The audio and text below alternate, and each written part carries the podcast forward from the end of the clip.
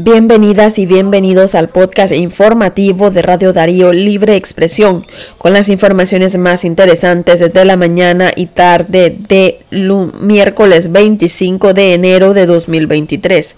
A continuación, nuestros titulares. Nicaragüenses creen que la economía del país está empeorando.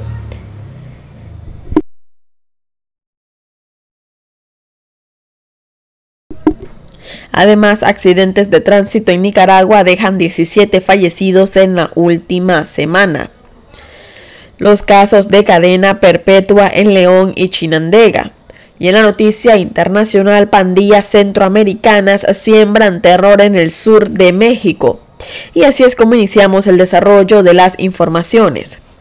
Nicaragüenses creen que la economía del país está empeorando. La más reciente encuesta de la firma costarricense Seide Gallup refleja que el 62% de los nicaragüenses consideran que la situación económica del país está peor en comparación al año pasado. Solamente un 30% de los consultados consideró que la situación económica de Nicaragua estaba mejor y un 8% no sabe o no respondió.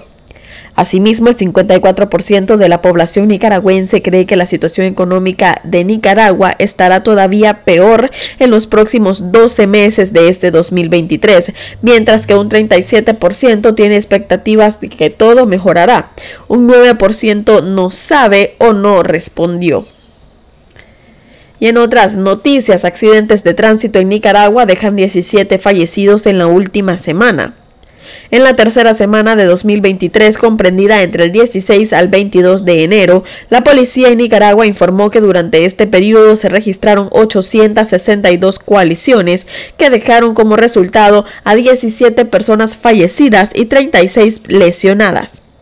De acuerdo con información de la Dirección de Seguridad de Tránsito Nacional, de las 17 personas fallecidas, entre estos 8 conductores, 7 peatones y 2 pasajeros siendo el exceso de velocidad y el conducir en estado de ebriedad las dos principales causas que le quitaron la vida a estas 17 personas, según informó la comisionada Vilma Reyes.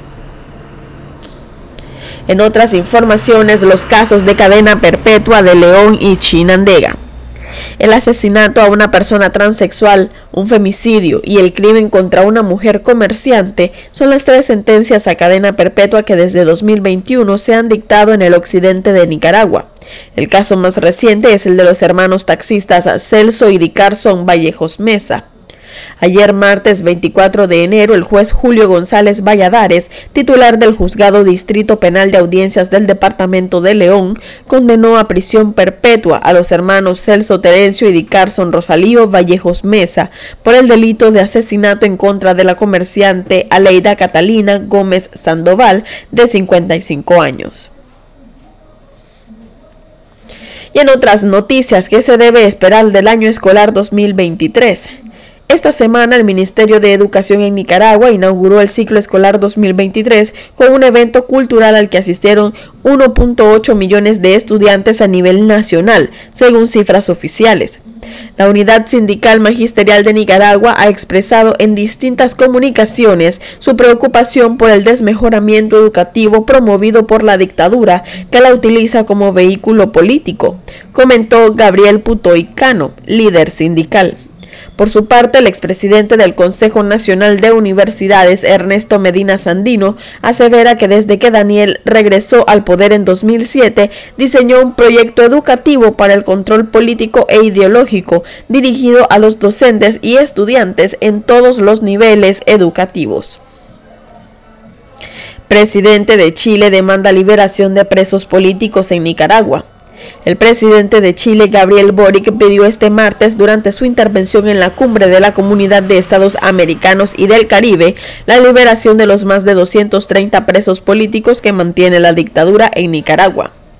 Boric, presidente chileno de izquierda, demandó la liberación de los opositores que aún se encuentran detenidos de forma indigna en Nicaragua. Y esta no es la primera vez que el mandatario chileno exige la liberación de los presos políticos de Nicaragua en un foro internacional. Pues el pasado mes de septiembre, durante la Asamblea General de las Naciones Unidas en Nueva York, Gabriel Boric instó a los mandatarios del mundo a seguir trabajando para contribuir para la liberación de los presos políticos en Nicaragua.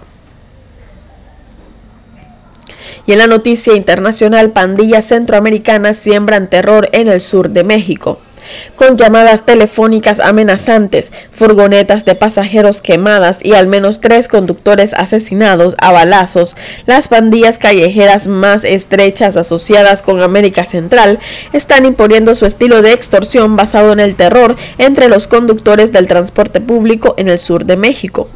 Organizaciones de la delincuencia organizada, entre ellas las pandillas rivales Amara Salvatrucha y Barrio 18, llevan mucho tiempo presentes en la zona fronteriza entre México y Guatemala, pero las autoridades mexicanas dicen que su número ha advertido durante el último año a medida que El Salvador ha tomado medidas enérgicas contra los pandilleros y sus actividades criminales.